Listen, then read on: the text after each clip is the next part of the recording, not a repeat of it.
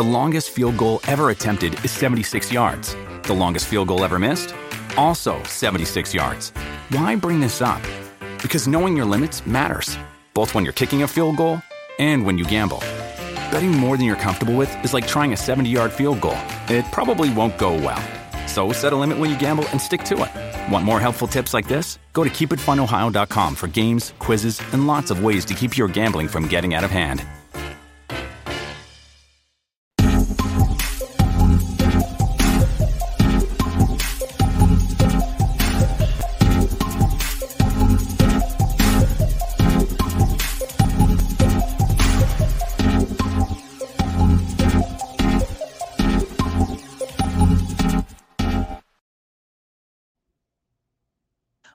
What's going on, y'all? Welcome to the Home and Away podcast on the No Ceilings NBA Draft Podcast feed. My name's Corey Tulaba. I am your host today for this week's episode. As you know, on the Home and Away podcast, we have a home. Usually, we have an away. Um, today, it's actually kind of an away for me because my Wi-Fi is not working, and I am at my uh, parents' house in my brother's room. Um, so it, truly diving all into the away portion of this podcast. And we have the conductor of chaos at No Ceilings with us today, Tyler Rucker, on the line. First time caller, long time listener. My man, what's going on? On the line, baby. No, I'm doing good, Corey. I will admit to everyone listening that when I saw your backdrop, I was like, okay, there's some there's some questions. Um, you're in a different room. I, I needed some answers. Mm-hmm. I was scared to get those answers, but now that you've you've told me the Wi-Fi situation, you know, hat tip to you. You just you mm-hmm. deliver. People want the podcast. You delivered. You found a way to to pivot and make some stuff happen on the line. So I really appreciate that. Well, look, you got to step up. You have to adapt. I'm using my GoPro camera today because I figured we got to get a little bit of practice. Because a uh, little announcement for everybody: your boys are going to be at uh, the Nike Hoop Summit next week, I believe, uh, in Portland, Oregon, which I'm super excited about. Myself, the Tylers, Albert, and we're going to be filming some content. And I got this new GoPro so I figured test it out today, test run on the Home and Away podcast. So when we get to Portland, we could film the best content possible for, you know, all of our our loyal, you know, listeners, subscribers, watchers, you know, the gang. It's to be awesome. I, I mean, I've never even met Metcalf, so it's to be pretty crazy. I've done like 50 podcast episodes with him, never even met the guy. So um, I'm excited about that. I'm really excited to be going with all you guys to, to Portland. It's my first time going to Portland, and we're going to see plenty of exciting hoops. The the rosters got announced; they look fantastic. So I'm I'm really really intrigued. Plenty of Bronny James coverage, I guess. I, I guess we can't escape it yeah, th- there's going to be a lot of Bronny stuff. I think maybe minimal from us, but we'll you know we'll cover them. We'll, we're going to cover the whole uh, gauntlet. But uh, I'm already looking up on Yelp, like you know the nice restaurants that we're gonna hit. So uh, it's it's gonna be a really really good time. Let's hope the weather is you know agreeable with us. But tonight, because that's gonna be future content tonight for the Home and Away podcast, I'm gonna do something different from what I normally do on this podcast feed. Normally, Albert and I on the Draft Act show, we go through one prospect per episode and we go really in depth with the scouting. But I decided that I was going to reach out on Twitter and um, I was gonna have people who follow me have the opportunity to do a little Q and A and throw whatever questions they have about this draft our way, and us as the quote unquote draft experts, um, we're gonna answer them at least do our best. So let's get it started. Um, hot and heavy. We are going to start it off with a couple of guys that we've had a lot of internal discussion about they're brothers. They play for the overtime elite. Uh, Daniel Mortensen, the third, asks favorite team fits for the Thompson twins. I'm starting to talk myself into Ausar in Orlando. So, what are your favorite fits for the Thompson twins? I, you know, first of all, shout out to everyone that submitted a question. Uh, going through all the list of questions, I was like, oh my gosh, I love you guys. Like just pouring in the questions left and right. There's some really, really good ones too. But um, to answer Daniel's question, I'm right there with him. I think Ausar to Orlando is probably warming up as one of my favorite places for for him to end up. Um, gosh, man, Amen is such a fascinating one. We really have had a lot of internal discussion about the Thompson twins, some good, some bad, kind of all over the place. His favorite fit, you know, I guess everyone's going to keep talking about San Antonio, and I really do think that that would be an intriguing one. That if they believe in Amen specifically, that's a great place for him to go. Um, what about you, Corey? What about off the top of your head? This is a tough one, like because it the, is a the tough more one. we go in depth throughout the the cycle, I keep finding myself trying to convince myself with like the the match with some teams, like I don't know Portland maybe, but there's also going to be some team that's just like, hey, there's too much talent. We're we're jumping all over it. So I'm going to throw a little wild card at you for Amen. I don't know if you've been following the the NBA at large lately, but the Dallas Mavericks are a late contender in the race to the bottom. What if the Dallas Mavericks, who are currently at the 10th pick, which means they keep their pick, it's top 10 protected, what if they jump up into the top four? Let's say they get the fourth pick and Brandon Miller Scoot, and Victor Wembanyama are all off the board. And Dallas says, I know that Luka is a guy who needs the ball in his hands. We need a little bit of athleticism on this team. We need somebody who's dynamic on this team. We need somebody that could take the ball out of Luka's hands a little bit, allow him to play off the ball, still young enough to grow with him.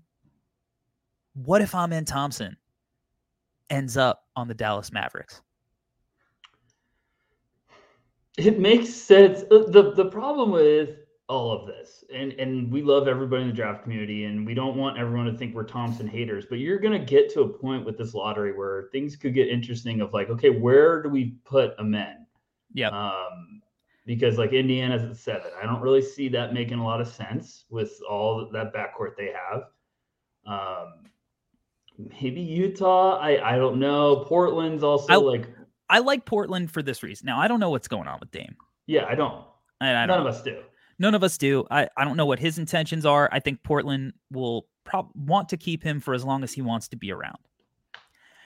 But if he eventually says, "I'm ready to move on," and it might not be this year, we we know them taking Shaedon Sharpe last year when there were a lot of questions. They're not afraid to, um, you know, take a, a chance on somebody so it, when I think of his fit with with Dame, I think, all right, maybe not the best fit in the world. Dame can definitely play off ball, um, but in the long term, if you're building around Anthony Simons, Shaedon Sharpe, and Amen Thompson, it's a pretty good mix of guys who could play on or off the ball, at least for Simons and and Sharpe, uh, and just super dynamic and athletic. So I, that's kind of interesting. As far as Ausar, I really think he would be interesting next to LaMelo uh, as, as potentially another like wing scorer, but also a guy that is going to be put in position next to LaMelo, similarly to playing with Amen. Like he knows how to play off another guy who can dominate the ball.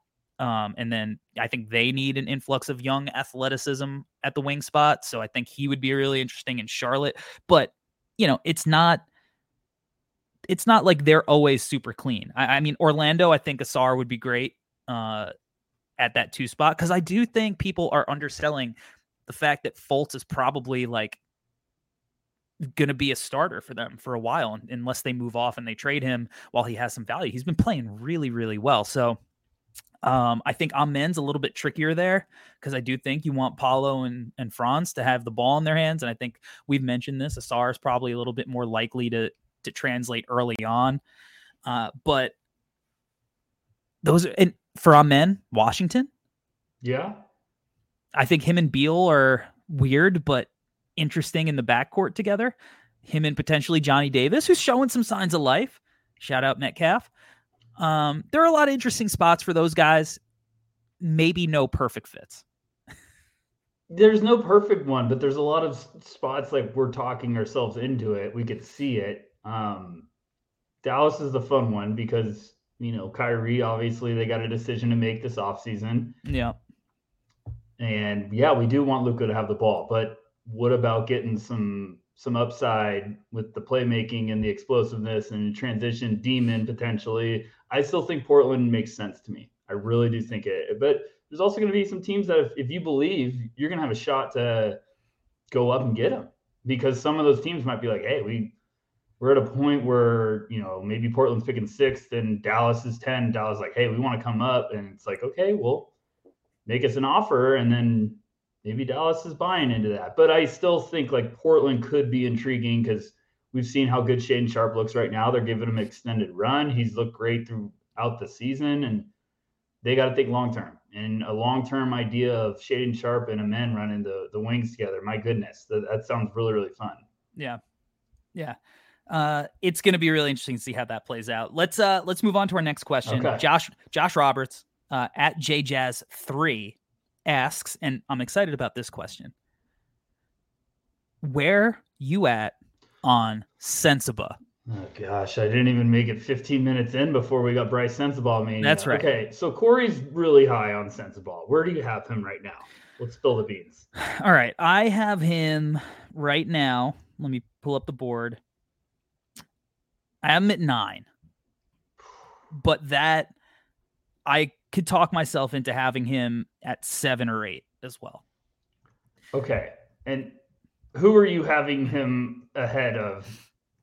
Like, let's throw out some names just to get to the people um, of like how high you really are on him. Like some uh, some names that might shock people. Like, you know what I'm trying to say? Yeah, Jett Howard, uh, Hood, uh, Jalen Hood Schifino, Cason Wallace. Um, I have him right ahead of Taylor Hendricks.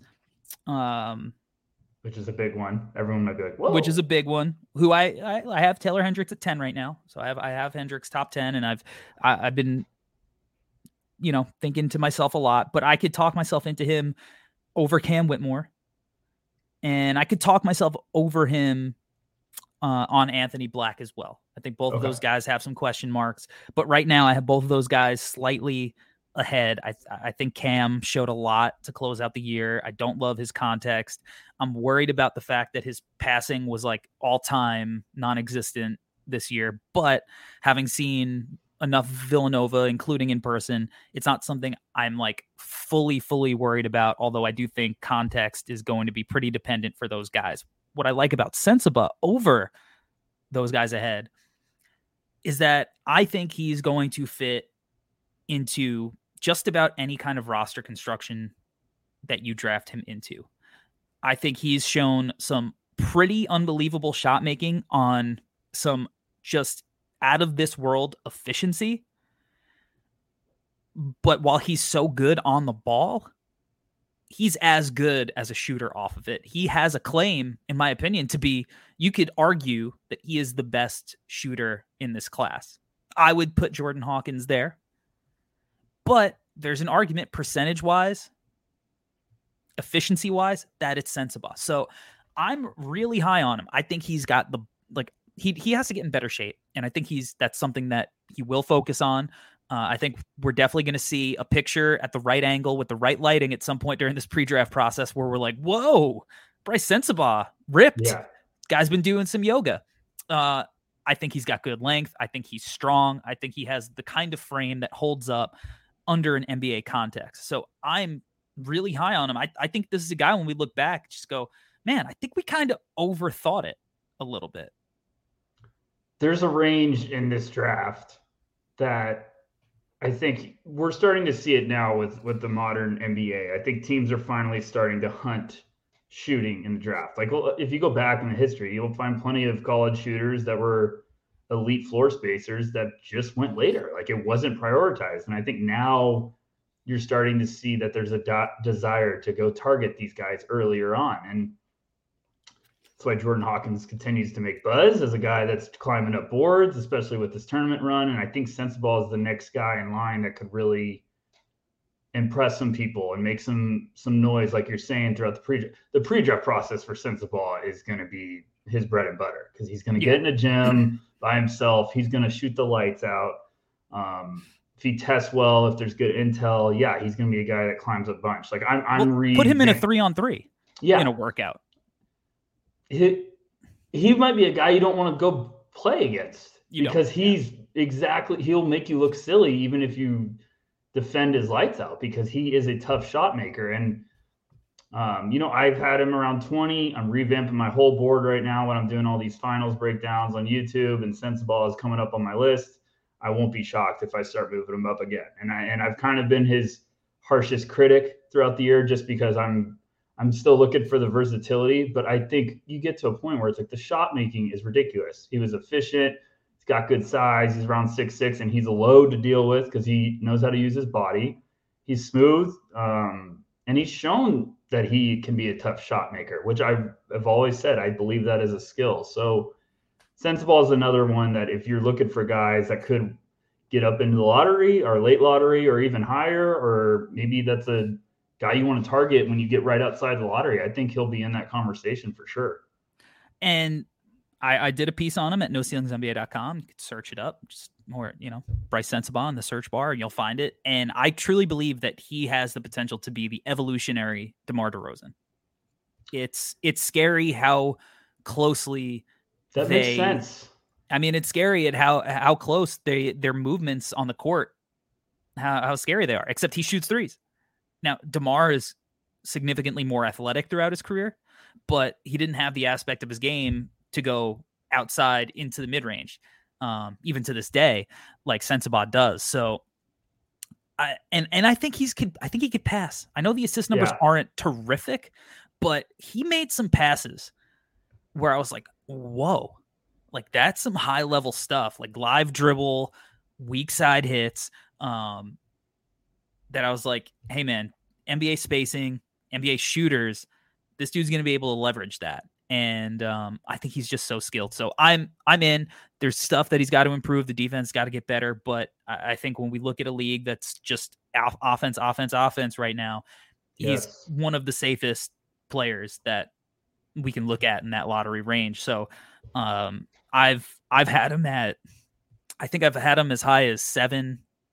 Um, I had him there for a while. I may ultimately, you know, when I re-watch him, bring him back there. But right now, I have him in, in that seven to nine range. I have him at about nine uh, because you know Cam is just a monster truck on a basketball court. So, um, but you also get Corey. Like the last thing I want to say is like you're looking at the tankathon projections right now, and like yeah. I get to like New Orleans and I'm like, okay, that's where that conversation could even get serious. Is like, okay, we get a since all these teams, all scouts, everyone, evaluators, even us, we're looking for guys like what is their NBA skill? And skill, his elite skill right now is something that is really, really wanted and desired in the NBA because it is a league right now where it is just pummeling in offense. Like you are trying to put points up on the board quickly and teams are putting up crazy production.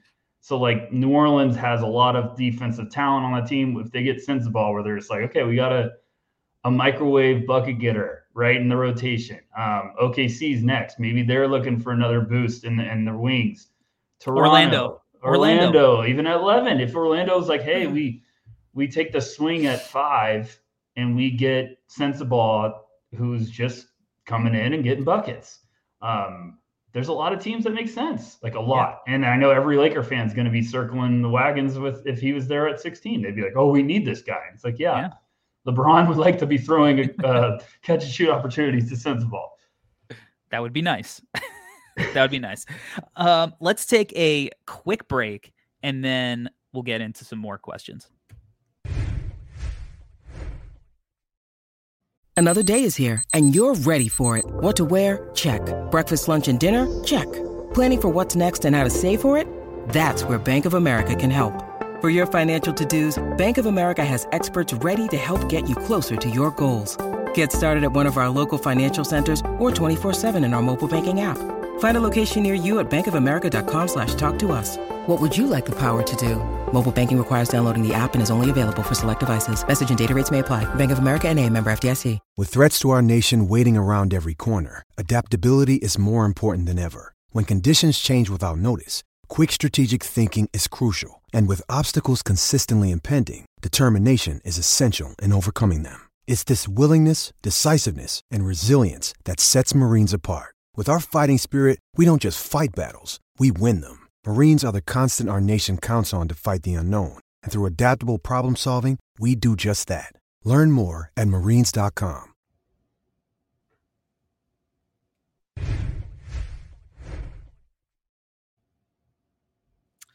All right. Uh, Perceptive Thoughts at Maverick 2190 asks best two way wing available that is not projected to go in the top five. Best two way wing. I'm going to throw it out to you. Okay. I'm going to not do my obvious one. So you go ahead. Start it off. All right. Uh, I'm going to go. I'm going to throw out Colby Jones to you. Mm-hmm. Absolutely love him. I just finished. Um, if you're listening to this, you haven't checked out YouTube. I just finished his finals dive, which basically, if you're not familiar with those, I basically go through the entire year of, you know, the highs and try to showcase everyone like the highs of playmaking, offense, defense. And uh, I went into that video. I already loved Colby Jones. I finished that entire season dive, and I was like, "Oh my gosh, I love this kid. He just knows how to play." I, I know there's a popular pro comp going around with with Josh Hart um, for Colby Jones, and I I do agree with that, but I still think Colby has a lot more offensive bag um, to he, offer early on. He comped himself when Albert and I did our breakdown with him. Yes. He comped himself to Malcolm Brogdon. And I like that one. That one kind of makes a little bit more sense to me. Um, I think there's some special stuff defensively too. I think he's just a, a, gamer on that side of the ball. I think he is a very smart player. Offensively, I mean, that guy just does it all. Like they put him in post up opportunities. He's got great footwork. He has fadeaways. Um, he's got a nice little baby hook. Like he just he plays bigger than he is. I think he's going to be like six five, six six at the combine. Um, I love Corey. I haven't talked to you about him much, but I love in transition how good he is of getting a pass and just immediately knowing how to shift direction. And defenders look ridiculous because he knows, oh, this guy's momentum is going to come this way. I just cross real quick. And yet he gets so many easy layups because it's just anticipation and and feel. And I just absolutely love the way he plays the game. So I, and, I'm humongously a big fan. And shout out to you because you called him out I think in the summer. yeah, I just guy. watched him and I was like, if the shot comes around, this is a guy. I was like, this is a legit guy. And I was like, but the shot's got to come around. And then early in the year, he started hitting threes, and I was like, uh oh, we're in a dangerous world. Like Jaws swimming around the ocean. And was like, oh gosh, here we go. And if you want to talk about two way wings, right? I, and I, I posted this on Twitter for guys who have a usage over 20, played 15 or more games, uh, had an effective field goal percentage over 57, true shooting percentage over 59, assist percentage over 20, block percentage over one and a half, steal percentage over two, three point attempts per 100, five that played for a high major. There are five guys since 2008 Tyrese Haliburton, James Harden, Lonzo Ball, Derrick White, and Colby Jones. That is a very good list to be on. So when yes. I look at that as how much this guy filled up every aspect of the box score, that's what you want to do. When we talk about a two way wing, we want to talk about guys who impact everywhere on the court, right? That's Colby Jones. We've talked about it. This is a guy that if he went in the lottery, neither of us would be like, this team's reaching. Because this is when we look back, you I would bet a lot of money that he is going to be one of the 14 best players from this draft. He might not have the highest upside, but we mistake upside sometimes because mm-hmm. what is the ups like there's always untapped potential with guys who have this safe floor. They don't just stop getting better because they're already good. Jalen Williams is showing that this year. Mikal Bridges is showing that this year. Colby Jones still has a high upside with the safety that he's going to be one of the best connected two way pieces around, you know, in this class. This could be the J Dub. And, and, now that you brought it up, I mean, friend of the program, this could be the Jalen Williams, I think, of this class. And, and it's just because, like, he has a game that there's so much that's going to help out at the next level. There's so much that the the important part about these guys that are getting drafted when you have so much like areas of your game that can be mm-hmm. impactful at the next level i think that gets overlooked because that's also like these guys are going to try to lean on what they can do on a basketball court when they're struggling as a rookie, because all these guys are. But if you could do a lot of different stuff, then you're like, okay, tonight I'm going to do it on the defensive side of the ball, or my playmaking, or creating for others. And I think he just offers a ton of stuff. And I would not be shocked if he's in the lottery. If he gets drafted in the lottery, I would not be shocked. I think he's going to probably have great intel. I think he's going to probably yeah. have great workouts, great interviews. I think teams are going to fall in love with him. And yeah, um, and he's stocky. He's big boy. He's I mean, strong. Man, I I was on the court during warmups watching him shoot around, and he didn't have his jersey on. He had like an Under Armour compression tank top, and I was yeah. like, I was like, yo, he's brolic. His shoulders are absolutely massive. Um, and as far as like the intel, I mean, you know, NBA teams, if you're listening, you know, I spent some time with him. Uh, so chopped it up with him. So if you want some, I got it. Um, let's move on to the next question. Uh, at Stack of Bricks 44, great handle. Who will be the better defender, Walker or Hendricks? Oh gosh, that's a great one.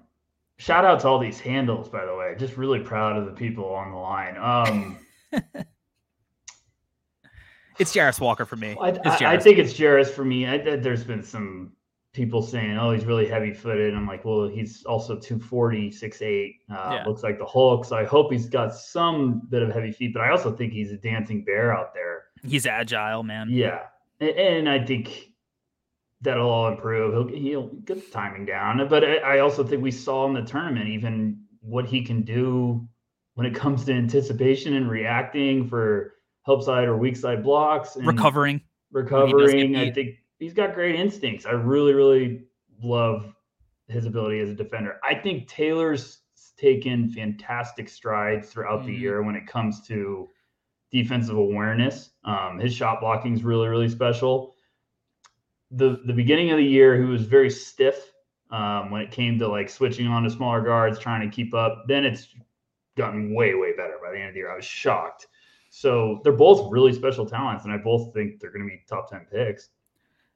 Yeah, for sure. And also going back to an earlier question where I gave you the hypothetical that Dallas moves up to four. Yeah. The answer is, the answer is Jarace Walker.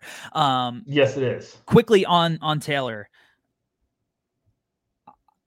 I love Taylor Hendricks. I saw him live uh, about a month ago with Nathan. We went to to Temple, uh, and, and, he was really impressive. Know, every aspect uh, of his game, all his strengths, they looked like legit strength. He he's an NBA player. He's going to be a fantastic defender. He's looked really good moving on the perimeter, but I do think that you know, he just doesn't have that same kind of strength to level up. Like I think Jarace is going to be the kind of Swiss Army knife that's going to be able to even play small ball five legitimately. Uh, like I was watching one of the Celtics games where they're playing the Sixers and Joel Embiid, and Rob Williams was out, shocker, and yeah. uh, too soon. They were starting the game basically just like Blake and Grant Williams were just like one on one with him on the block in the post and just living with it. Like Jarace Walker has that kind of strength. Like it's not ideal. You don't necessarily want that to be the case, but I think that's kind of that he's going to be that kind of guy where you can trust him to eventually take those kind of assignments where it's like, all right, we're stuck, but we have this massive Swiss Army knife defender that could do a little bit of everything. And I think he's just more versatile in how he can defend every single position. Where Taylor, I think, gets stuck. Like his his, I think he needs to do some yoga. His his hips are a little tight, and when he gets like if he's in a drop and he gets caught flat, it's so hard for him to recover. You know, at the college level, he does have the length to to recover and, and get a hand on it, but um, I think at the NBA level, like you know, it's not a guard from Tulane that's blowing by you. It's with some extra space, it's you know, uh, I don't know, Russell Westbrook or whoever is fast now, De'Aaron Fox. Uh, you know, and, so, um, but he's really great and he's long and you know, as a shooter, terrific. Um, all right, this is this one's gonna be a doozy. So, oh are we gosh. ready? Yeah, ready. Uh, DJ Tobias at uh, Cabin Gel Stan. Kevin, Kevin Gelly. Stand. Kevin, Kevin Gelly. Kevin Gelly stand. Kevin Gelly. Kevin Gelly. I could. It didn't make sense that that was going to be what it was until I saw Stan was the last word. Um, okay. Who is the real Nick Smith? The high school version where he was a consensus top five pick, or is he the subpar version at Arkansas? How much credit do you give him not shutting down midseason due to injury like other prospects in the past? Well, for one, I give him a ton of credit for not shutting it I give him a That- ton of credit. that shows competitiveness. Uh, it shows being a, a great teammate. Uh, so all the credit, it shows him trying to fight through adversity. That's all positive signs that you absolutely love to see, right?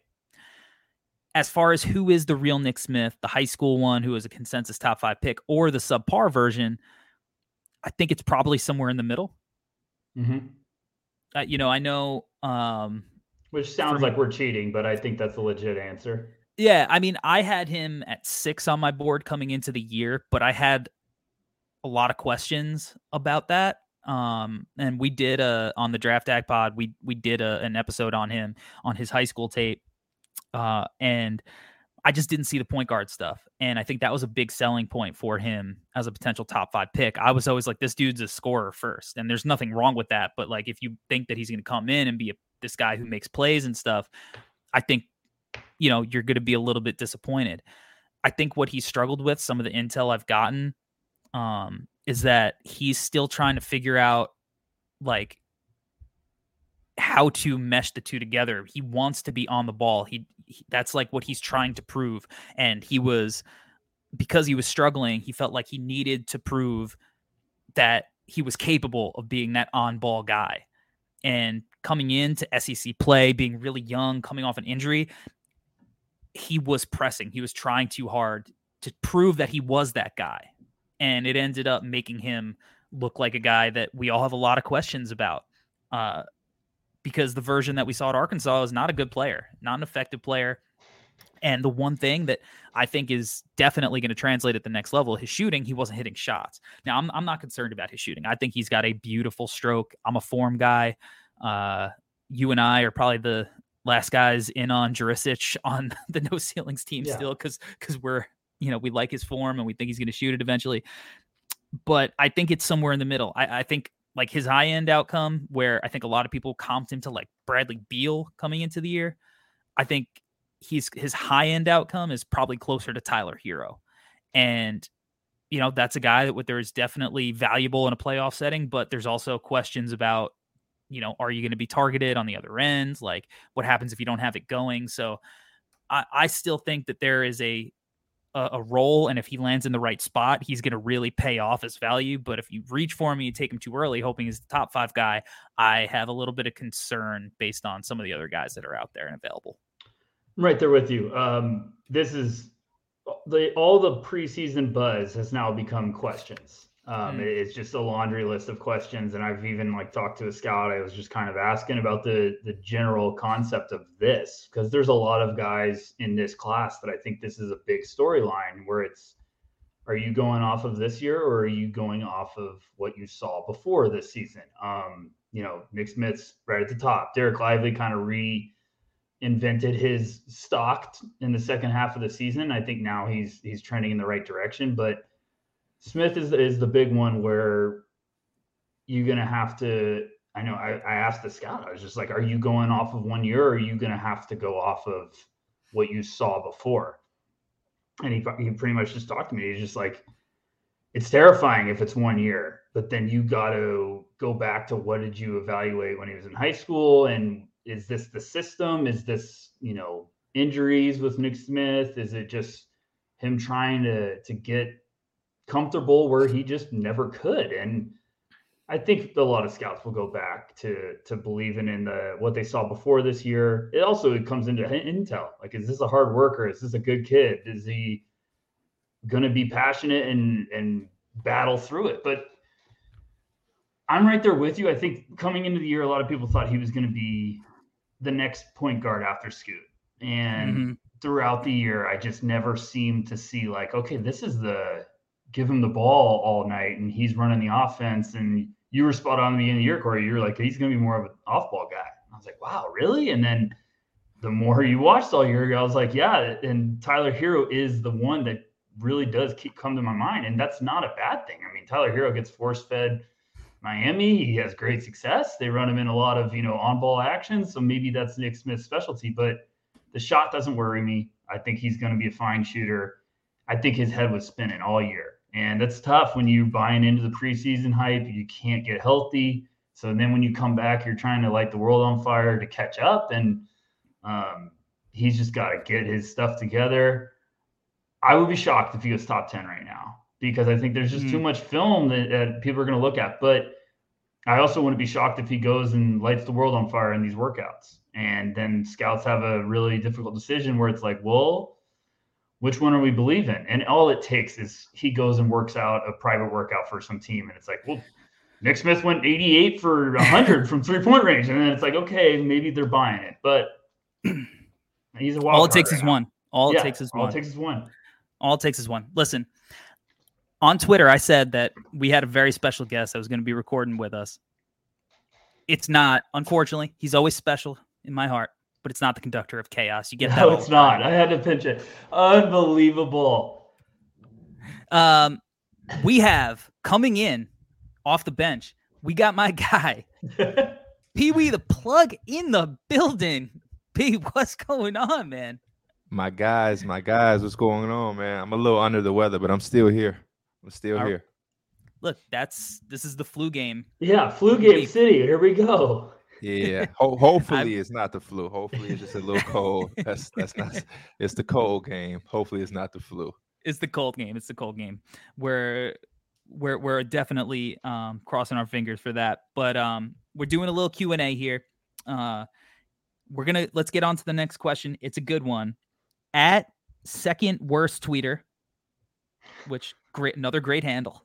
um, Handles have been amazing.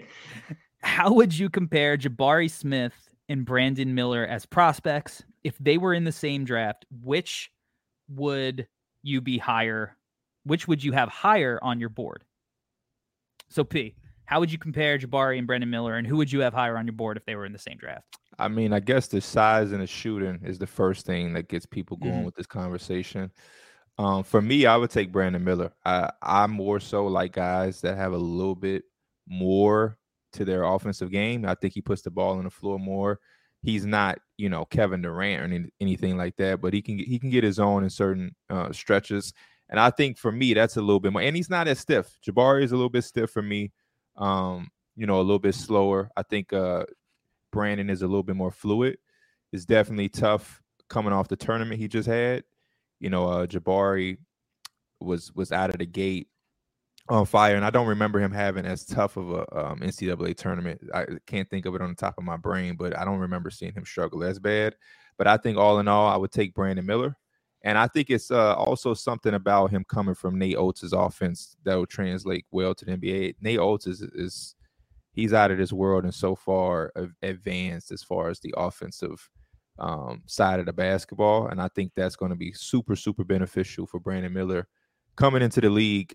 Um, but overall, yeah, give give me Brandon Miller. Uh, I think Jabari is going to be good though. I think you know Twitter and the NBA world is so fast; they want everything to happen from day one. I'm still a Jabari believer, um, but give me Brandon Miller. Give me Brandon Miller. So Brandon Miller against Florida, uh, not Brandon Miller, Jabari in the last game against Florida shot three for 16. And that was oh, a big thing on Twitter. He, he, he was one for eight from three, three for six from the line. He did grab 15 boards uh, and had four assists and three blocks. So he did fill it up in other avenues. And that's something that Brandon Miller does too. That's what I love about Brandon Miller. Like, even when he doesn't have it going, like he's crashing the boards, he's making plays for his teammates. I would also take Brandon Miller. I know you and I had him top five at the beginning yes. of the year. We did a podcast combo and um, we did like a mock draft in the preseason. I think you took Brandon Miller at maybe three or or, or yeah, four he, possibly. He depending on yeah. So we we've been on that bandwagon. For me, the more interesting comp for Jabari is Taylor Hendricks. Mm-hmm. Because I've always looked at Jabari like when I remember throwing it in the no ceilings group chat last year. I was like, "Yo, like who does Jabari remind you of?"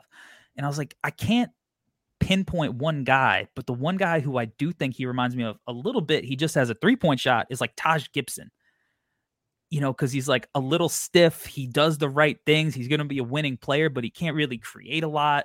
Um, and he's gonna, you know, he's gonna be a really good player, but I don't think he's got like the same kind of shake and handle and like perimeter ability that Brandon Miller had. Um, but Taylor Hendricks, on the other hand, he's a three and D guy who plays the four, probably a little bit undersized to play the five. So he reminds me more of Jabari than Brandon Miller does, even though I kind of understand where I'm at. Uh, Rucker, how would you compare the two, and, and who would you have had higher on the board?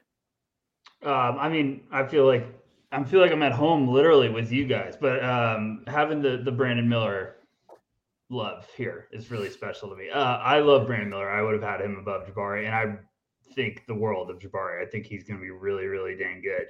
Also, comparing him to Taj Gibson, who potentially has been playing like 35 years in the NBA, is always a good sign. So, um, Jabari's going to be great. I, I, think we're already starting to see it to, to close the regular season with the Rockets.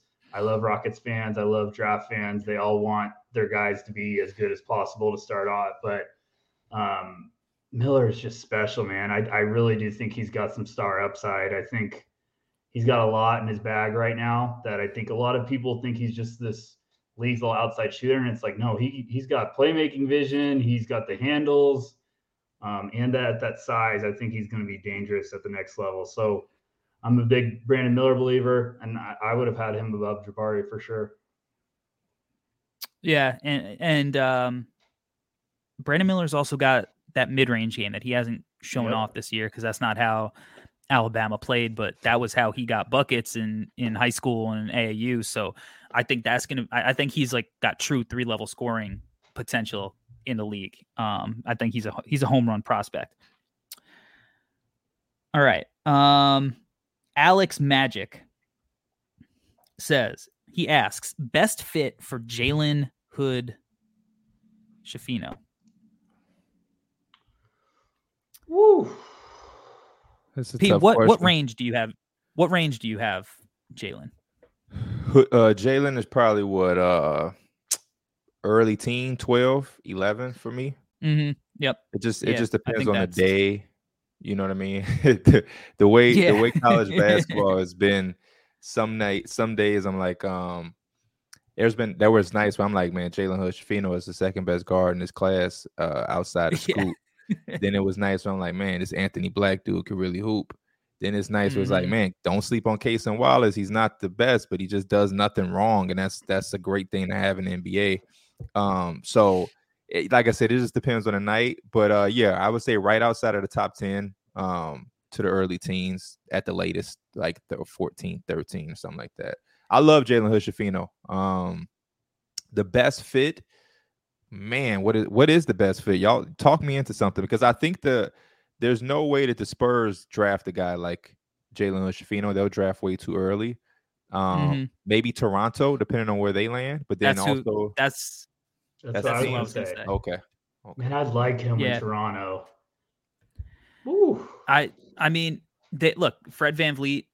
I mean, what do you? I think there's a, a good chance he looks elsewhere, right, in free agency. Mm-hmm. I mean, I I think Toronto might have a, a chance to resign him, but I think he's going to go to whoever gives him probably the biggest bag because uh, it's probably his last big contract and I don't know how much Toronto wants to commit to him in that regard. So he steps in. I think that you know Toronto needs like a perimeter shot creator like him, a guy who at least has that off the bounce ability. Um, he's also a guy that I think Masai would like because while he might not be six eight, six nine like the guys he he really really likes, he's still six five, six six as a point guard. So he still lets you play big as kind of a guy who could really pass the ball and score. I love him there. I also think Dallas, if they keep their pick, is a spot that he could do. Um, get you know, he wouldn't have pressure to be great right away, but if they lose Kyrie, he's a guy that can kind of come in and and handle the ball a little bit, make some spot up shots, so he doesn't have to. You know, he can ease his way in as an NBA three point shooter but ultimately, like I, I, think he fits a lot of places. I think you could put him in Washington. You know, I I, I think he's one of these guys. His his game kind of it could kind of mesh almost in any of the spots that he's you know kind of projected to go to. I, I want to see right. what uh Port- Portland does too. Mm. Portland is Yeah. going to be very, Yeah, very.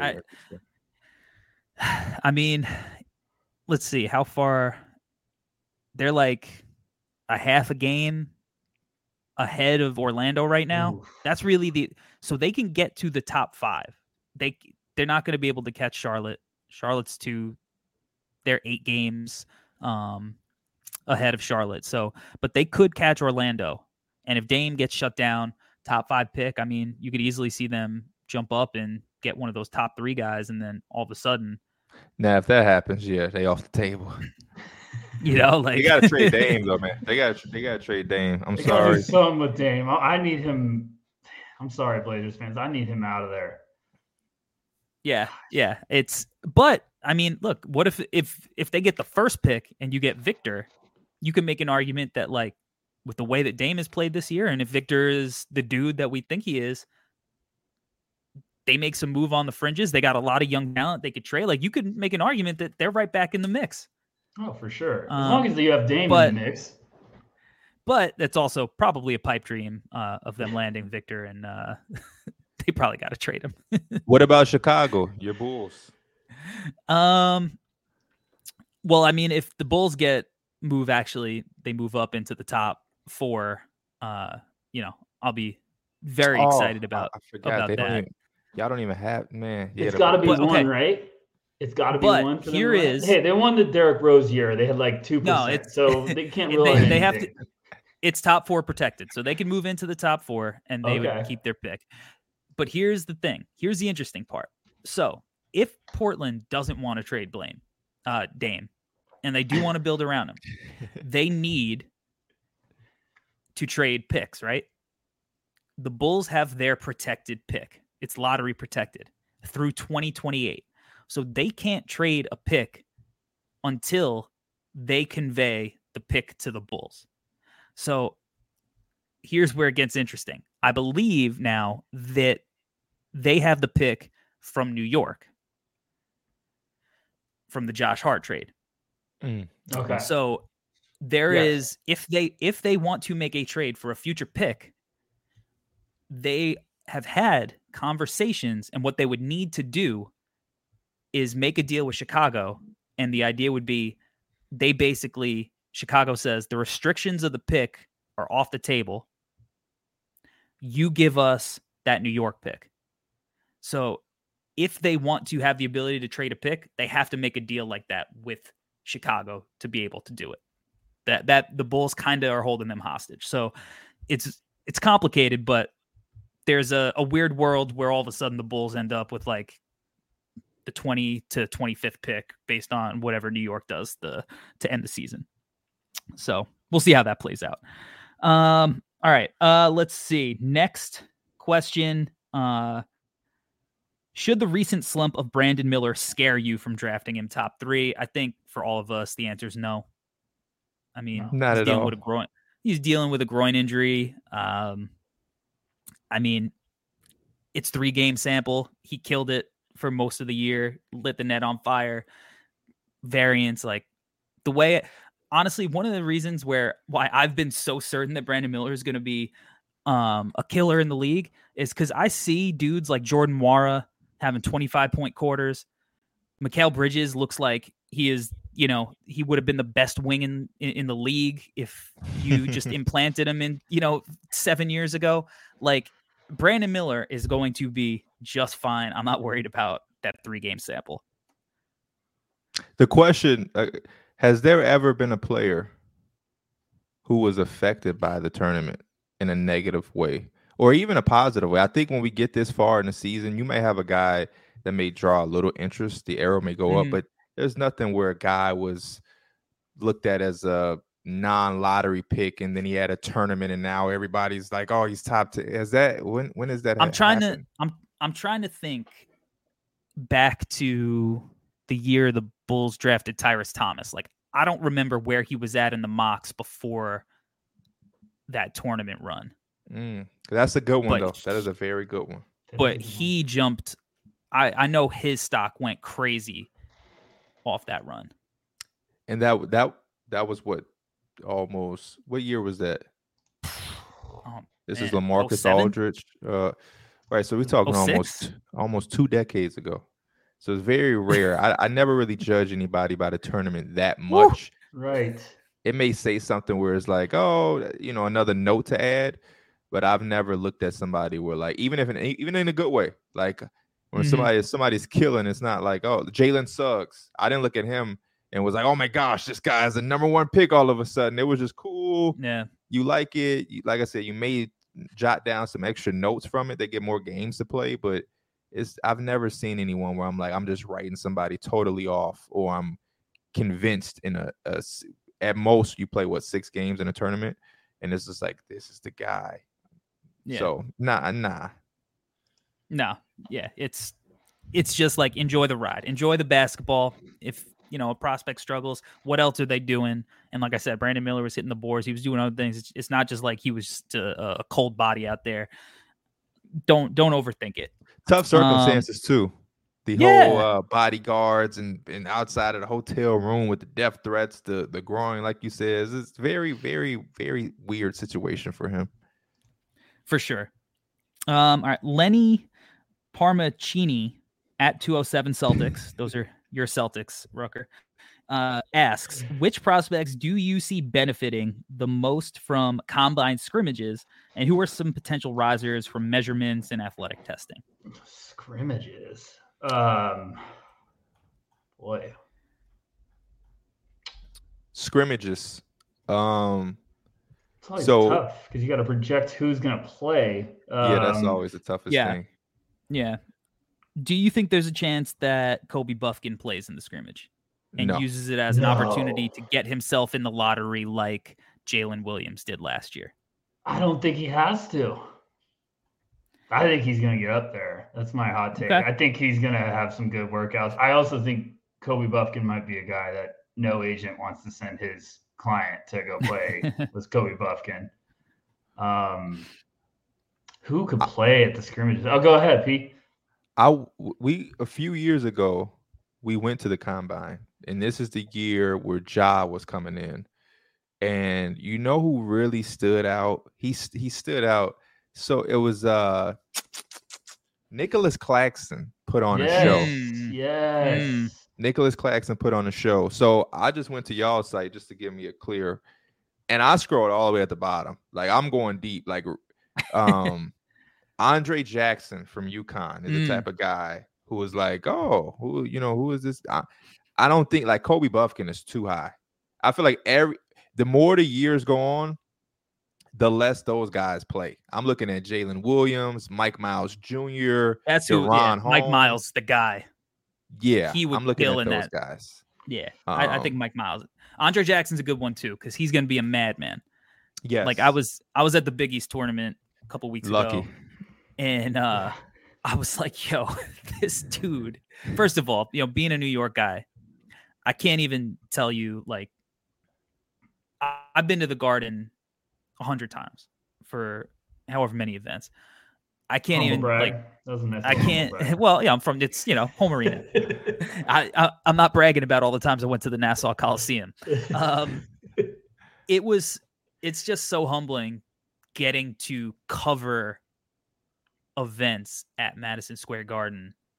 Like, you know, we get you know, we get credentials to go cover these games at all of these places, but doing it at Madison Square Garden, being a kid who was born and raised in New York, going to games there my whole life, like I still like every time I think of it when I'm there, I'm just like, I can't believe like did they mean to give me this? Like, you know, like you, you think of the guys who have, you know, covered games there. You know, I mean, that's like Mike Breen's on the mic there every night. You know what I mean? And like we get to to sit in these seats. It it was that's one of the coolest things that has happened to me like since I've been covering um basketball. So and it's not possible without one, the hard work, everybody at no ceilings, and then two, everybody who supports the the work that we do that they look at us and like, yeah, come on in.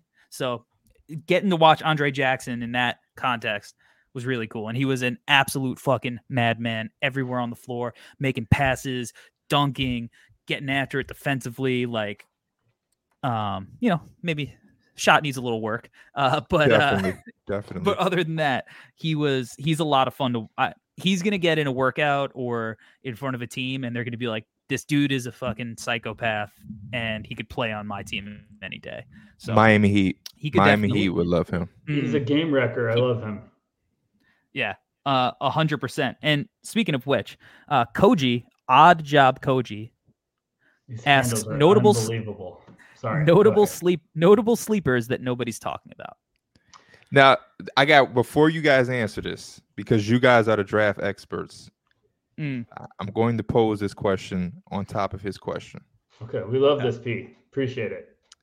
In 2023, where you have no ceilings, you have the boxing one.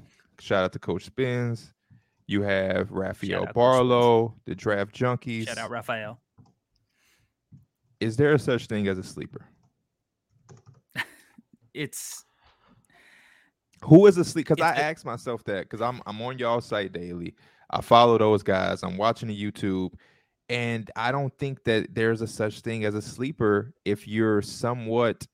F- I like y'all go ten times harder than me. I'm just like uh, I just love Mhm. basketball, so I'm in the know. But like I don't know uh Jalen Williams percentages going to his left. That's what y'all know. I get that information from Yeah. y'all. So, but it's just like um what's the kid with the long last name? I just seen them. Um Podziemski. yes. Y'all have I been talking about him. say him. Yeah. Y'all have talked Yeah. about him for so long. He's no longer a sleeper to me. He's not Yeah, a sleeper. yeah. He's a sleeper in the like casual. The Mm. draft is coming up. This kid gets taken at, with the 37th pick. Who the hell is this kid with the name I can't pronounce? Okay. Um, but you're right. For the people that are listening to this podcast, there are very few sleepers that at least haven't been mentioned on a podcast in an article in in passing, right? But to answer this question, and because and, it's hard because it's like some of the sleepers, it's like they're probably not coming out this year. But if they did, like a guy like um Kobe Johnson from USC for me is like where my mind went immediately. He's Jalen Johnson's brother. Uh, he's a guy that I think if he tested the waters, he could be a guy that teams I think could be interested in because he's like six seven, unbelievable defender, great passer, connective piece. The shot is kind of there, but you need to like imagine it a little bit, like it needs some seasoning. That's kind of the like at this point, it's like he's the guy I would mention as a sleeper, but at the same time, it's not like nobody's talked about him. And he might not come out this year. So, you know, um, like you said, it's hard. It's really hard, but you you know, you talk to some of the draft deeper guys, they they might have somebody who's like 120th on their top 200 and Rucker and I are like I guess we got to do top 58s for for this draft. Yeah, it's it's it's crazy, man. I I used to think of myself as somebody who knew the draft stuff, and then y'all created no ceilings, and I'm like, yeah, I'm I'm I'm not uh I'm not what I once thought I was. We, we do it to help you, No, Pete. but- We're trying to cut out time from your life. We're Man, I to make- appreciate it so allow you much. to catch up. I appreciate it so much more than y'all will no, ever but know. le- let me tell you something though. Your perspective, I think, is so valuable because Yes. one, you you're in the know. You might not, you know, grind on it uh, daily because you know you have an NBA show. But one of the things that I think is really important, and which is why every year I have one of my my friends who's not like in the media, doesn't give a shit about the draft until draft night come on my show and I give him a list in no particular order and I said go watch YouTube videos and come back with your your big board in a particular order because sometimes we're so deep into it that we want to nitpick every little thing. And sometimes you know, my buddy will just be like I watched this Ben Mathurin kid. I don't know why people are mocking him at like pick 10. Like, how is this dude not like the third pick? You know what I mean? Like, it just is that perspective. It's like, what are you overthinking sometimes? So you were kind you're in the middle because you're I trust your opinion on draft prospects more than most people that I talk to in this space. But you also have it where it's not your pure focus. So you can kind of come at it with a clearer head. And I, I think that's important because when you're looking at it day after day, and at this point, like you said, there are no sleepers. There are no guys that we're necessarily unfamiliar with. It's just going back and watching the same guys in the same games and the same tape over and over. And we're going to do that ad nauseum for the next three months. So Mhm. that perspective, I think, is really valuable. in a casual right. state, in a casual state though, as far as sleepers, who y'all got? um, Um, Rucker, you you hit him. I like I just I I like Podziemski a lot. I think he is a sleeper. Um, the kid could play. He's, he's just one of those crafty guys that knows how to play the game the right way. He's got some playmaking ability. I'm trying to think who else. Trey Alexander at Creighton. I love Nae'Qwan Tomlin. Yes, Nae'Qwan Tomlin. Trey Alexander, play. Kansas State. nice Kansas. State got yeah, yeah, Kansas Yeah. State. Yep. Um, yeah. Yeah. I like Adem Bona a lot. I think there needs to get some people on that on that bandwagon. That dude is a nightmare defensively. So that's there's three names right there that I think Bona could make. I I, some, I think some Nnaji noise. too. James Nnaji. I think James Nnaji is a Yes, sleeper too. Nnaji. People know the Nnaji's a sleeper. People know the name, I- but he's you're not seeing Nnaji clips getting posted very much on on Yeah, Twitter. When He's you not- say people know the play- name, that's me. I only know the name. Yeah. in the position. he doesn't because he doesn't play a ton of minutes because he's playing you know for one of the top clubs in the Euro League, and Okay. he's I think he's eight. Is he is he even nineteen yet? He's not. Um, He's going to turn you know- 19 in August. He's built like the Hulk. He looks like he's 25. know? He's 18. Um, but he He reminds me a lot of Jalen Duren. Yeah, Oh, sign me up. Yeah, I had a. like he's playing behind like he's playing behind Mirotic right now, Yeah, right? Like is am I correct? Right, right, Rucker? their Like, their whole starting five is like former NBA guys. Okay. So he's like barely getting minutes, but I had a scout in the beginning of the year. Was like, if he was going to Texas, he would be a lock for the first round. I Mhm. still think he could go to the first round. Like, he's just super raw, but he also like can play some crazy defense. He dunks. He tries to break the backboard every time he dunks. It's just ridiculous. Um, all right, we got a, we got a more uh, questions before we get out of here. This one, and we might have got the answer today as we're recording this. Uh, the Two Pointers podcast asks, "Who's somebody that would surprise you if they went to school, or the other way around if they declared instead of going back?" And Kel'el Ware announced that he's entering the transfer portal. He won't be testing the waters in this draft. Um, so that's uh, and then Tyrese Proctor also announced that he is coming back to Duke.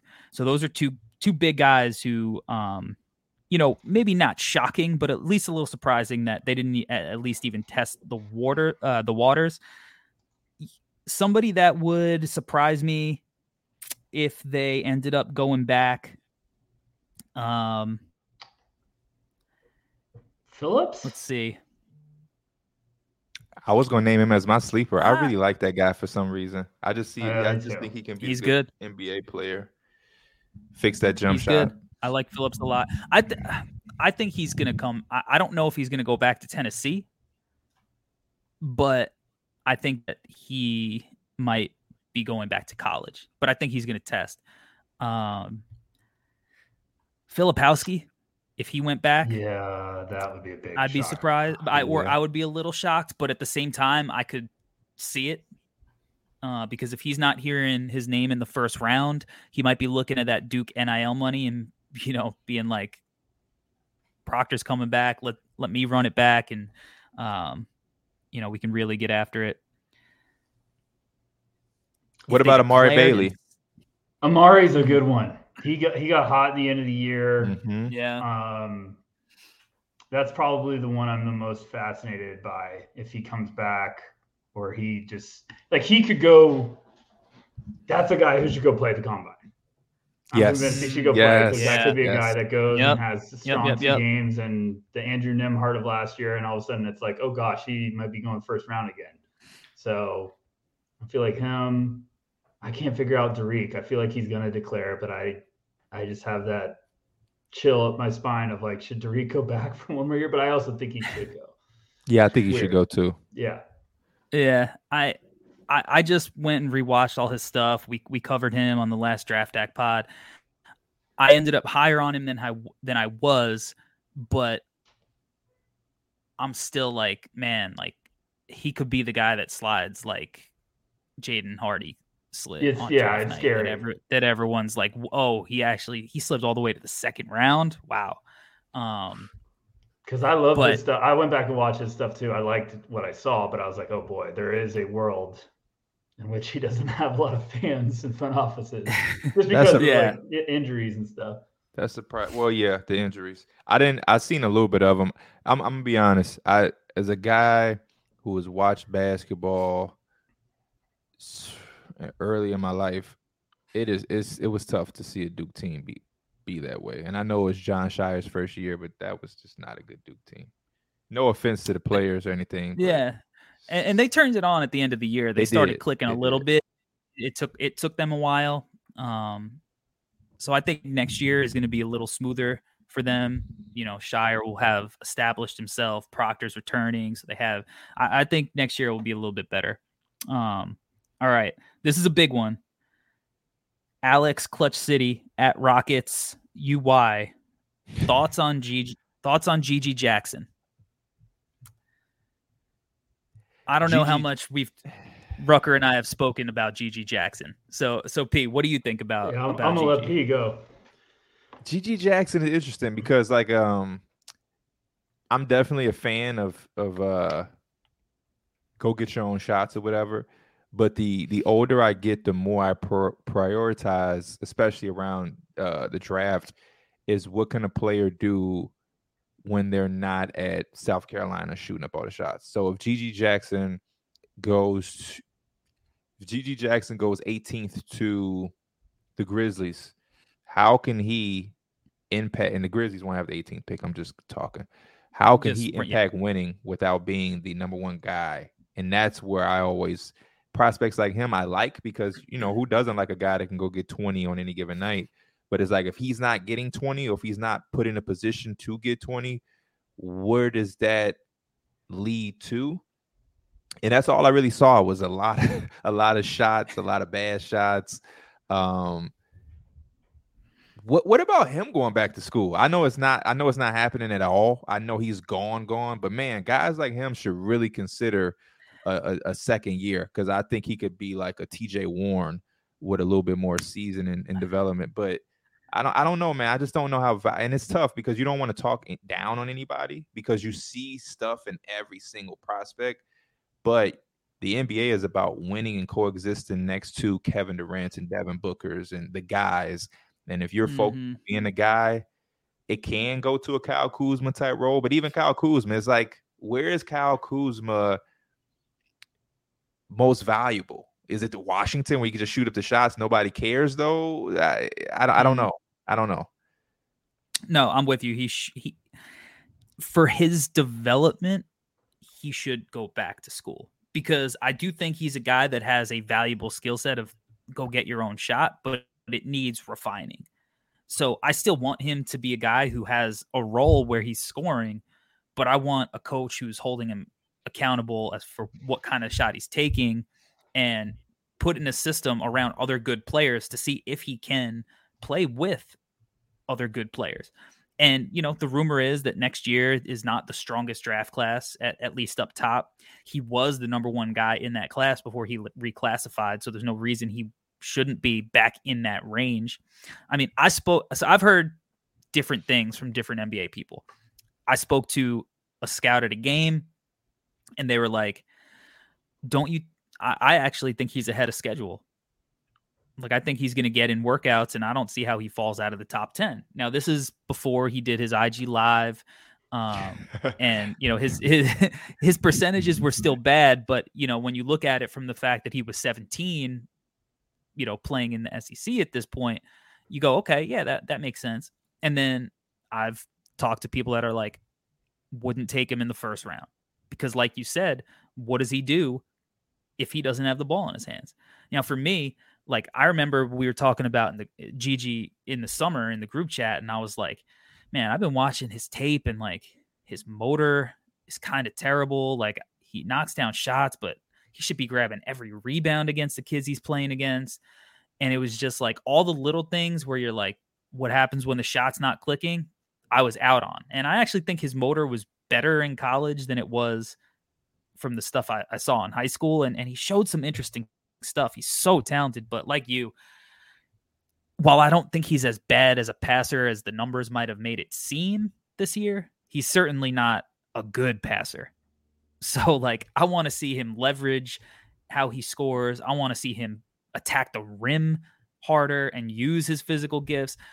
I don't know if he gets that in a developmental program. If he goes, like you said, 18th to whoever or 25th to whoever, you're investing in a project, but you're not putting all of your investment into this project. If he goes fifth, a team is going to have to, you know, really focus on his development. But the chances of that, I think, are are less and less. Like I don't see. I mean, I could see it just the physical ability. He goes in a workout, whatever but I think he falls out of the top 20. And at that point, like his career could go in so many different ways that just don't work out. And I don't know. Uh, it's he's a tough one for me. Where you at, Rucker? He's he's becoming a tough one in this entire class because, um, like Pete said, we're we're rooting for these kids. We're not trying to ever talk down to him, but I almost think it's a blessing if he goes later because he'll go to a team that it's like he's not going to be the guy. Like if he gets out of the lottery goes to Atlanta, Trae Young's not going to be like, okay, you're all of a sudden the guy. Trae's going to be like, no, I'm the guy. Um, like Golden State, like somewhere where they could, you know, get some good vets around him and be like, okay, you got to learn how to impact the game without just scoring because you're not going to be getting all these shots right away. He's so gifted. He's so talented. Like he's one of the most talented guys in this class, but he's just got to figure out the rest of the game and um, I'm like Corey, like I, I, watched high school stuff and it's like the motor wasn't running high. Beginning of the year, I thought defensively he was the motor was like overdrive. He was just so excited to be out there. He wanted to do something. And then the IG live thing, yeah, he'll have to answer about that in, in interviews and everything. But talent alone, he's a top 20 guy for sure. Um, it's just yeah. he is going to be an investment. You got to have a, a smart plan in place where he's going to be held accountable and got to get more efficient because the, the, the shot creation, the offensive upside is ridiculous.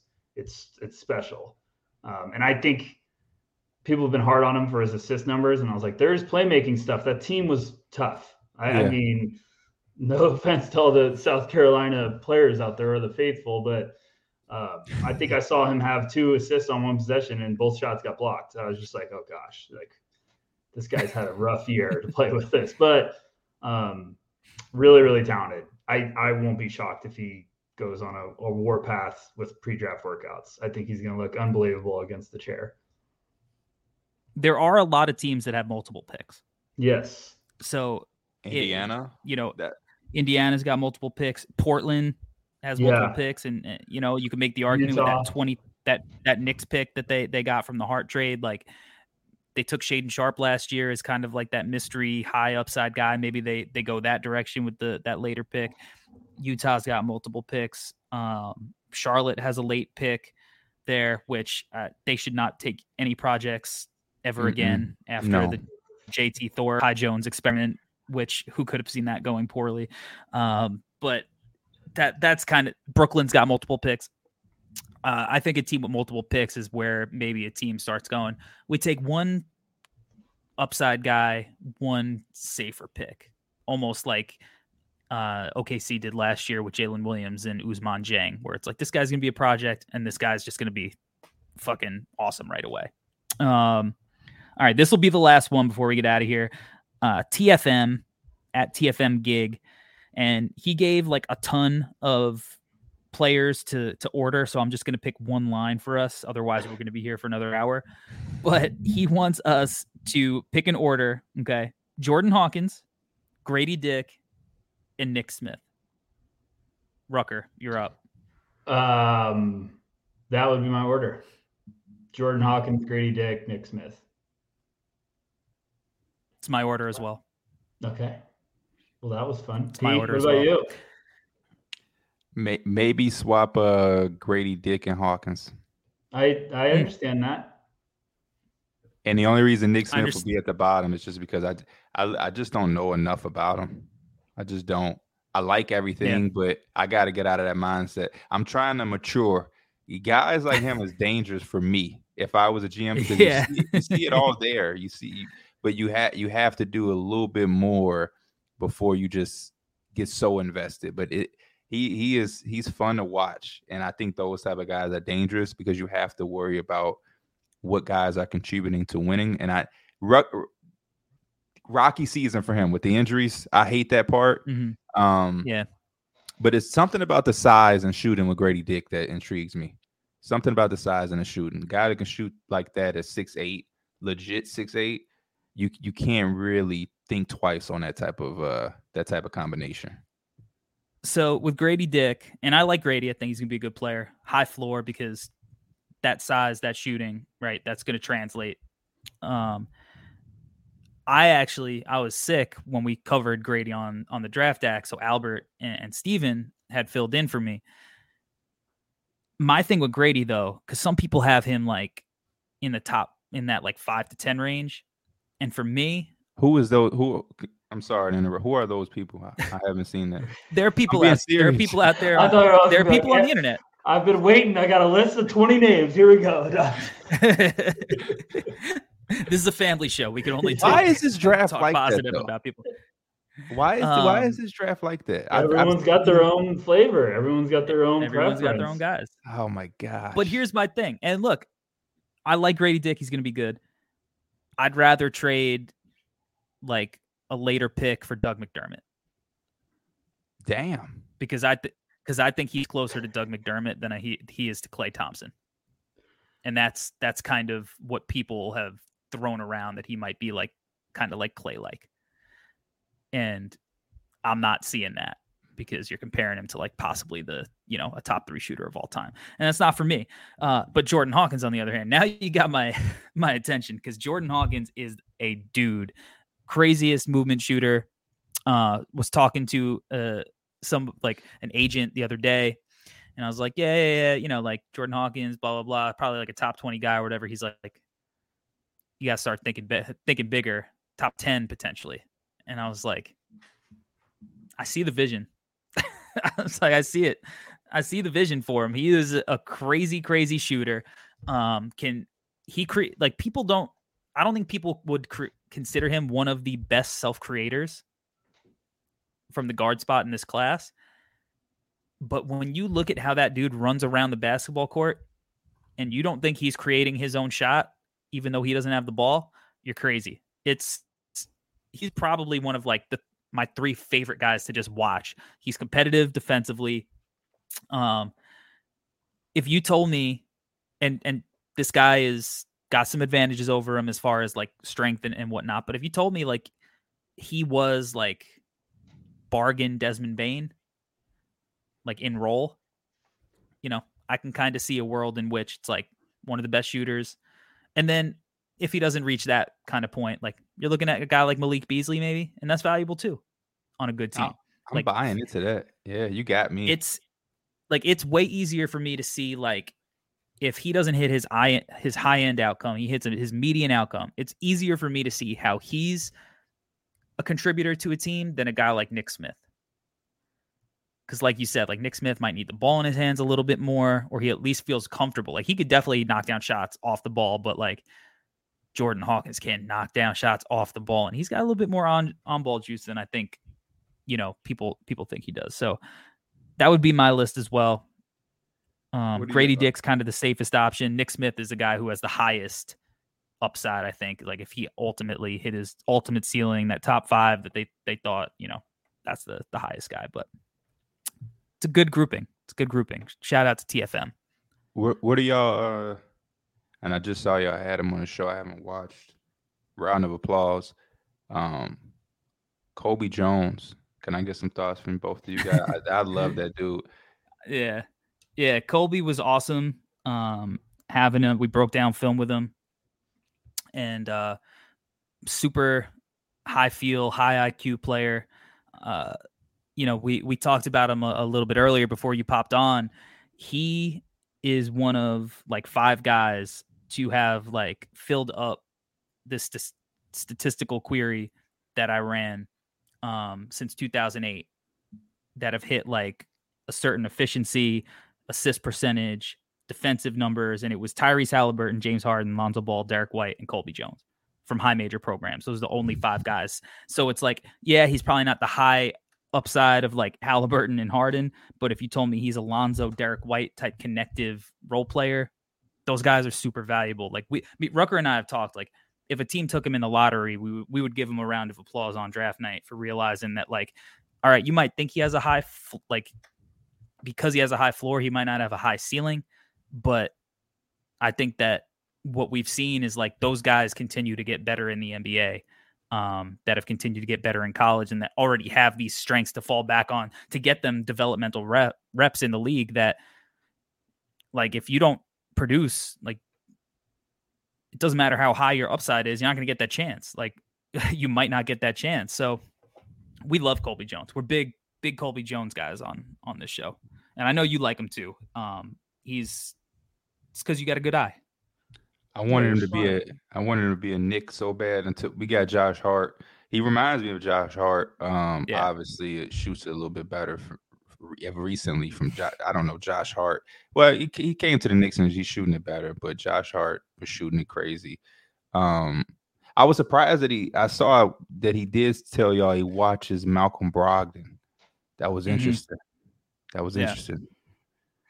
Like that was very very that was that was one of my favorite answers that I've gotten when I've heard, asked that question to a prospect. Because to me, that kind of answer shows the type of awareness in the type of player that you could be in the NBA. Whether it was me asking that question to a prospect or whether I was working on one of the ESPN videos for Schmitz when he was asking that type of question, some of these guys, they'll be like, I love watching Jimmy Butler. You know, that's the guy I want to be like in the NBA. And it's like, my guy, Jimmy Butler is one of the best players in the league. I like I love that you aspire to be that, but like what are you going to do when you don't when you're not Jimmy Butler? Like Jimmy Butler wasn't always Jimmy Butler. He got on the floor because Jimmy Butler was the guy who was the 30th pick in the draft, 4-year guy, JUCO, like a dog, like you got to be that Jimmy Butler before you could be NBA finals Jimmy Butler. Malcolm Brogdon was such a self-aware answer of like, this is the type of role I know I could execute in the league. So that I, that to me, when I heard that, I was like, I want to, I want to clap it up for this man because that was a very mature thing to say for for a kid in college. Last thing I'll ask, but Yep. You can ask away, Pete. Anything. As long as it's Colby Jones questions, because I, I could talk for days about the Colby Jones. this next one is just I'm trying. I'm trying to figure out who who y'all guys that are outside of the lottery, like who y'all top, because I the lottery is so you know I know I know about all the guys that are lottery projected with that. I'm trying to get some mm-hmm. inside mm. scoops on who I need to be watching up on for like 15 to 25. And I know it, the draft can go so many different ways. I'm aware, but like, yeah. How y'all all feeling? Right, so like, I Kris Murray. Like I haven't heard anything from him. he's I, I, saw so I've seen him twice. I saw him last year and this year. Um, I think he's gonna he's just gonna be a good player. Like he's not gonna be as good as Keegan, but he is gonna be similar in how he's used, or at least uh, how Keegan's been used as a rookie. Because I think Keegan's gonna expand his game in a way that Kris probably won't. But the ball just finds him. Like he's smart. He makes heady plays. I like him a lot. And those are the kind of guys that I have filled up with like my 20 to 25 range. Like that's where I have Marcus Sasser and Jaime Jaquez and Trayce Jackson Davis, like guys that I'm just like, I don't care that they're old. Like these guys are going to, you know, play in the NBA. And when you're getting to that range, sure, you could swing on upside, but if they really had that upside that we're swinging on, they wouldn't be getting picked at 25. They'd be getting picked at seven. So how how high is their upside? um, for a lot of these guys. So that's what, what my 20 to 25 is kind of filled with.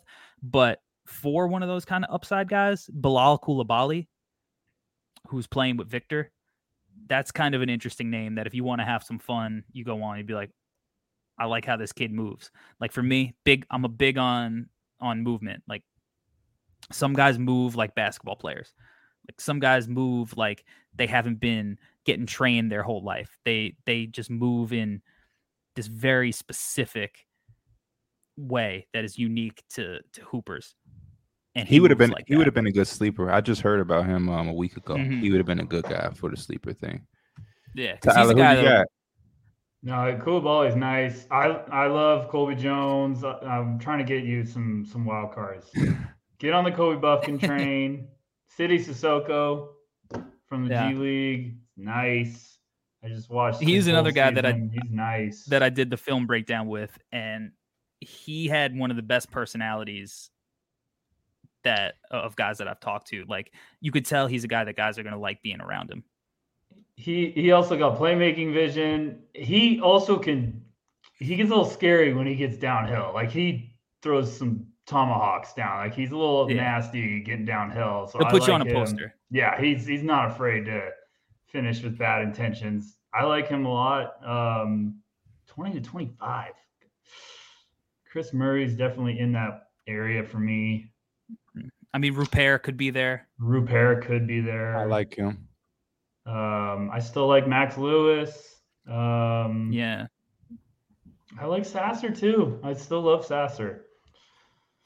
So guys like Sasser, they just find a way to make it work. Yes, yes, they do. Yeah. That's, yeah. that's yep. all I got really. I mean, I'm still that that area is I feel like I'm gonna have an entire new slate. Corey loves Filipowski. That's his guy. I think I'm warming up on him. I love TJD. I'm I'm doing his uh his film right now for YouTube. I love TJD. He's nasty. Yeah, he, he's crazy. Shout out to him for going back to school, man. Yes. Like, guys got to start being okay with going to school and, and, and just getting better and better and better little by little mm-hmm. by little because it does so much i think in, in the draft world if you're not a surefire guy at least because if you if you have the money out there i totally get being a freshman with all of the draft buzz and just going to live your dream mm. but if you can afford to go back I, I think it does more um, than a lot of guys are starting to accept and i can't believe the draft world as far as prospects agents and even teams that are drafting are still kind of not caught up on that yet like when Corey says, I don't care that they're old. I thought as a draft society, we were past that. When guys like Desmond Bane come in and, and do so to you know, I can't believe that we still have people like oh Jalen Williams this year. J- yeah. Jalen Williams. It's like we we we have to start getting past certain stigmas in the draft community. Um, especially the, the up top guys, they're the ones that get paid for it you know, y'all no ceilings is always going to have a job because y'all doing your own thing, just breaking down the prospects. But for guys who are getting paid to hit on these guys, I can't believe that they will look at a Jaime Jaquez and say, ah, he's 22. if it was DeAndre yeah. Williams from Memphis, who's 26, then I would understand. but 22, man. yeah. Baseball, that's he's a baby still in baseball terms. Yes. 22. There's 26, right. 27 year old rookies. So yeah, um, that that's that's interesting. And Mikal, you know I, what's funny? Mikal Bridges. Mikal, when, yeah, when Mikal Bridges was on the when he was on the JJ Redick podcast, he said, you know, like people were worried about his age, and he went top ten, right? So they weren't so worried, but he was like, "What do you think? I'm just gonna turn 22 and stop fucking getting better at basketball?" like, uh, like it's insane. you know, like. My- I was in my bedroom t- just today, I and I don't know why this was on my mind, but a guy that I really, really liked was um Darius Bazley, and I think Darius Bazley's been good, but I was just sitting like, man, what if Darius Bazley like went to college for a couple years? Mm-hmm. We would probably have a different perspective on him. I kind of feel like he's in that he's in that dangerous part where with the Thunder, got lost in the shuffle because a lot of young talent was coming in. Now he's on the Suns, who have championship aspirations. This is where you can't contribute to the Suns. Now you're not playing, and now you kind of become an afterthought. I'm looking at right now; he's playing five minutes a game for the Suns. And if you couldn't play yeah. with the th- the Thunder, you can't play with the Suns. It's like, where do you go from here? And he's too talented of a player, and he's still so young. He's 22 so it's like, yeah, imagine if Darius Bazley was in this draft class at 22 or in last year's draft class at 21 with two, three years of Syracuse basketball under his belt. we probably, yeah, he probably wouldn't be a lottery pick. But hell, he wasn't a lottery pick at 19. so it's like, what do you yeah. have to lose? Yeah, uh, you're right, man. You you preaching to the choir with this. That's I, I think that it's one of those inefficiencies where, and that's this is why I think Memphis has been able to build their team in, in the way that they have. Like, sure, they hit on Ja and Jaren Jackson, and they got lucky in that regard. You know, with Jaren Jackson, granted though, like they had to still make that pick.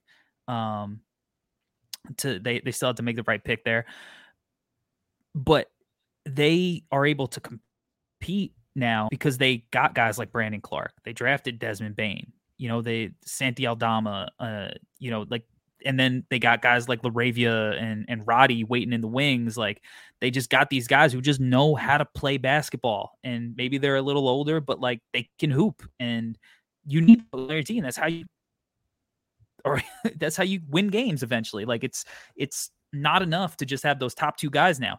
Anthony Davis and LeBron James, you know, were granted they're in and out of the lineup or whatever, but those two guys were having trouble winning games until all of these trades were made, and they're still having trouble. Like it's not enough. You need the whole team's got to be good now. Mm-hmm. Your eighth man, your ninth man, your tenth man, everybody's got to be able to play. So, yeah, you might be drafting a guy who's an eighth man, but that's probably going to be more valuable than the guy who's you know dropping twenty a game in your G League. like, so when you when you say you're shifting your perspective to talk about who's contributing to winning basketball, I think that a lot of people have to do that. And I think a lot of these older guys who don't get credit for doing that are are guys that are going to be undervalued and and overproduced because of it. Yeah, Memphis. So Memphis, that's our. They have it down to a T. I even credit Memphis for uh drafting Jaren Jackson, developing them, but I think they put him in a good situation too. They were the mm-hmm. his his prototype is the scariest because it's like him Evan Mobley, where teams want to put them at that five so desperately bad. But I credit Memphis for staying with Valanciunas to then going to Adams and letting him just be that four. And now he's defensive player of the year, possibly. And same with Evan Mobley, get doubling down, getting Jarrett Allen. You know, it's that whole unicorn thing where it's like we have this four, but mm-hmm. if we mm-hmm. put him at the five and he can maybe stretch the floor and he could but I, am liking that we're kind of getting back to uh two power up, not two power, two front court players, power forward in the center. Yeah. Like the Cavs do it, Grizzlies do it. Um, my Knicks do it with Julius Randle and Mitchell Robinson. Mm-hmm. We're kind of getting back to mid two thousands basketball where you have a traditional four and a five. But no, yeah, we we we got to get better at um at, at encouraging guys to to not rush it. Like I said, I understand everybody comes up in different ways. If I was 18 and I could have gone to the NBA, um, I would have went and got that bread for my mom. But yeah, um, yeah, hopefully I would have had the proper people around me that say, hey, the bread is gonna be there. You go two years and play for Tom Izzo, that bread gets a little bit longer. Um, mm. so it, it, it's an ongoing conversation, I guess. But shout out to the NIL. They're they're they're yes. they're helping. Yes, they're helping a lot. Absolutely. Um, and, and on your two big point, I'm going to be interested to see how how the Thunder um, surround Chet Holmgren in the front court. You know, I know they got the other Jalen Williams. They they got guys like that. I'm going to see what uh, I'm going to be interested in their long term vision in that other other. I wish they spot. kept. uh I wish they kept Duren. Didn't they draft? We drafted Duren and we did a trade. Or they did they have a chance to get there? I remember on draft night, I was just hoping that they got Duren. I can't. Yeah, I think happened. it was like I think it was like you guys drafted Duren, and then OKC traded a it was like something with Detroit, New York, and OKC. I, it was I remember being live on on the stream, and we were like, and Woj didn't tweet out like any of the details. It was like piece by piece, and we were just like, this is insane, but this is where all these guys are going. So, yeah, I wish so they would have kept Duren. And yeah, Tyler, I didn't know great. you was a, a Cel- you're a Celtic fan. Yeah, whole life. But see, now I do this. I got to be open to. I got to root for every fan base. Except like how you feel about the uh the Jaylen Brown stuff? Stop it. Too soon. winning winning heals all. Let's just get to the playoffs and win. We'll heal it all. Hey, that's true. That's very true. I did not know you were playoffs. Celtics fan. Uh, yeah, yeah. I try, I keep it, you know, I keep it quiet until it's postseason, and then all bets are off. Okay, I yeah, like it. He's he's like quiet it. on he's quiet online, not in the not in the group chat. Like No, I, I won't read even it right know. Like if if uh you know our guy Nick in, in at No Ceilings is a Kings fan. Like if the Celtics are playing the Kings, it'll be like nine o'clock in the morning, and Rucker will just send Nick like some meme, uh, like ready to war, ready for war tonight, and you're just like. You forget that that Rucker's uh, a fan up until that point. I, got, I, I got- you know, I gotta be right, guys. open. I root for everyone. I got Knicks faithful for no ceilings. I gotta root for the Knicks. It's tough. I, I go through a lot of conflicts, emotional stress. No, yeah, I'm. I, I actually hate the Celtics because I'm a Knicks. It's fan. okay. It's I, I, get just- it. I, I, I Division I don't know. rivals. yeah. but it's not even do. that. I just think I'm jealous. Jay, I- Jayson Tatum and Jaylen Brown. After you had Kyrie, Gordon Hayward, Robert Williams just pops out of nowhere into their laps. The rich just keep getting richer. Yeah. So it's just I wish I jealousy. Could- The the Kyrie experience I probably wish I could delete, but it's okay. Um, you know, we got through it. It worked We're out. stronger for it. Yeah. Yeah. Yeah. Yeah. And look, they they made the Tatum pick. They could have taken Fultz. True. Yes, like they every, like most teams would have and and i mean shit they could have taken josh jackson like some teams would have at that time I wish y'all had this during that time. Oh, because gosh. there are certain guys, and even before no ceilings existed, I would always say something to Corey about certain guys, and not again, not to really discredit people, but I think even last year I was like, "Yo, Corey, you really like Keon Johnson? I'm seeing him in the top ten. Yeah, was- Like, I just don't, I don't see it. I just don't see it." And then he'll reassure me that I'm not tripping, and then everything happens the way it happened. But Josh Jackson was the same guy where I was like, no disrespect, but top five? What? Where? where? Where? And sure enough, but hope Josh Jackson's doing well wherever he is. He got a few chances in the league, but yeah, certain guys that I just I don't see it. I don't see it. I And there's certain guys that that popped that I was on board with, like Zach LaVine. If y'all had this podcast during that draft, I would I would have a lot a lot more draft clout because I was on a Zach LaVine bandwagon so hard those days. now you got you have draft cloud for sure and um for anybody who's who's not following p and, and all the stuff he's doing make sure you do that right now um pete tell everybody where they can find you on online Find me at Pee Wee the Plug, um, Instagram, Twitter. Find me on Through the Wire podcast Tuesdays and Saturdays. Um, we're gearing up to do something special, so we might be, um, and, and anybody who's watching, we might be in your city soon. And um, yeah, man, continue to support No Ceilings. I got draft cloud because I just take everything that they say and then I use it in my draft conversations. you know, I just copy and paste. That's what I'll we go on my group chat, go on my group chat and be like, "Yo, check out this dude, man." I just And- so yeah, man, and um, I'm hoping we get to see you guys again in Vegas and we can actually chop it up a little bit more. I know it's so 100% so busy. Yeah. Um, so we'll be out there again this year. We gotta we gotta actually link up outside of UNLV's arena. You know what I mean? Gotta gamble or something. Um, but yeah, man, I'm proud of y'all. Y'all killing now, it. now you're speaking our language Yeah, yeah. Now we're But no, getting man, I'm- somewhere. No, you know.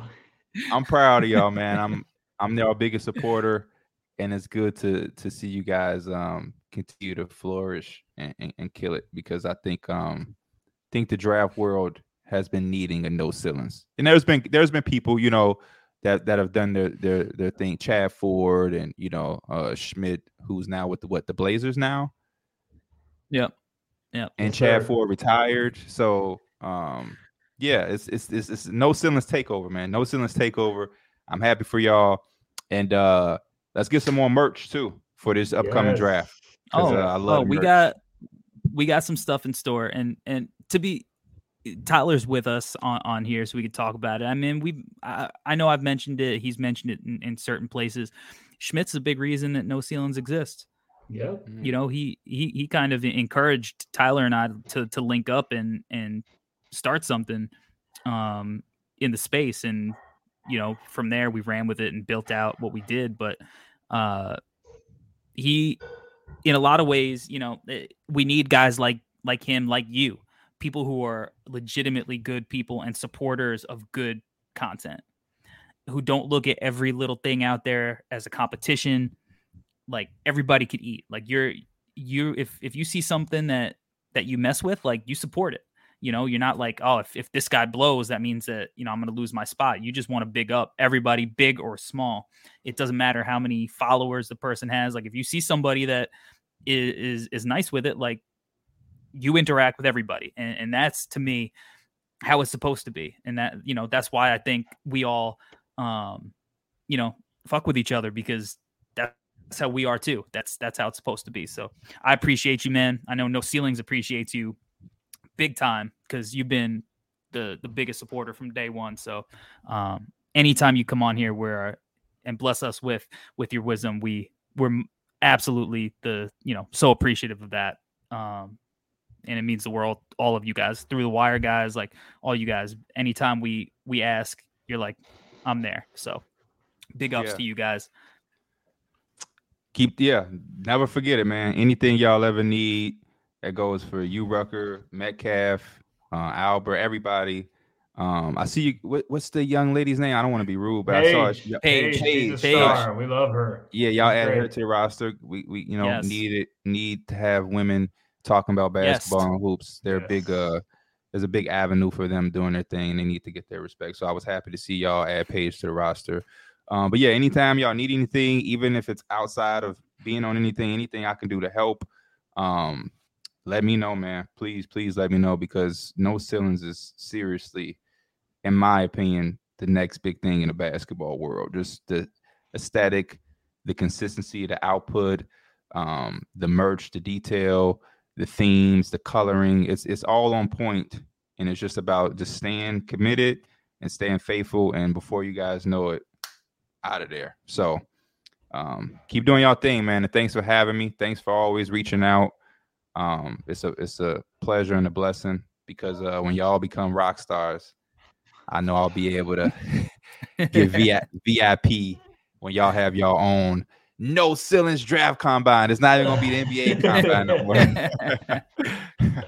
hey man, don't think that we don't got we haven't talked about stuff like that already. We, you know, we uh we dream we we dream big, big dreams we, big dreams we know we're going to execute it um all right rucker tell the people where they can find you uh, um, I'm even though Tyler you tell them every day. Yeah, every day. Um, I'm at Tyler underscore Rucker on Twitter, but follow me, uh, follow the rest of the gang at No Ceilings NBA. And Pierre, thanks for coming on. Feel better, and uh, make sure you make sure you check out Pete's stuff and Through the Wire. They're great peeps. Yes, twice a week. Um, you can find me at Corey Tulaba on Twitter, uh, NBA Draft Dude on Instagram, TikTok. follow No Ceilings NBA TikTok page. That she's killing all the socials for us. She's an absolute superstar. Um, and, and again, yeah, and thank you for coming on. Just like you know, just like you, anytime you need any of us, we're there whatever you need. So um, make sure you subscribe, share, all that good shit, uh, and uh, make sure you're listening to Nick tomorrow on uh, the Deep Dives podcast on this feed. Until next time, we're out. Peace.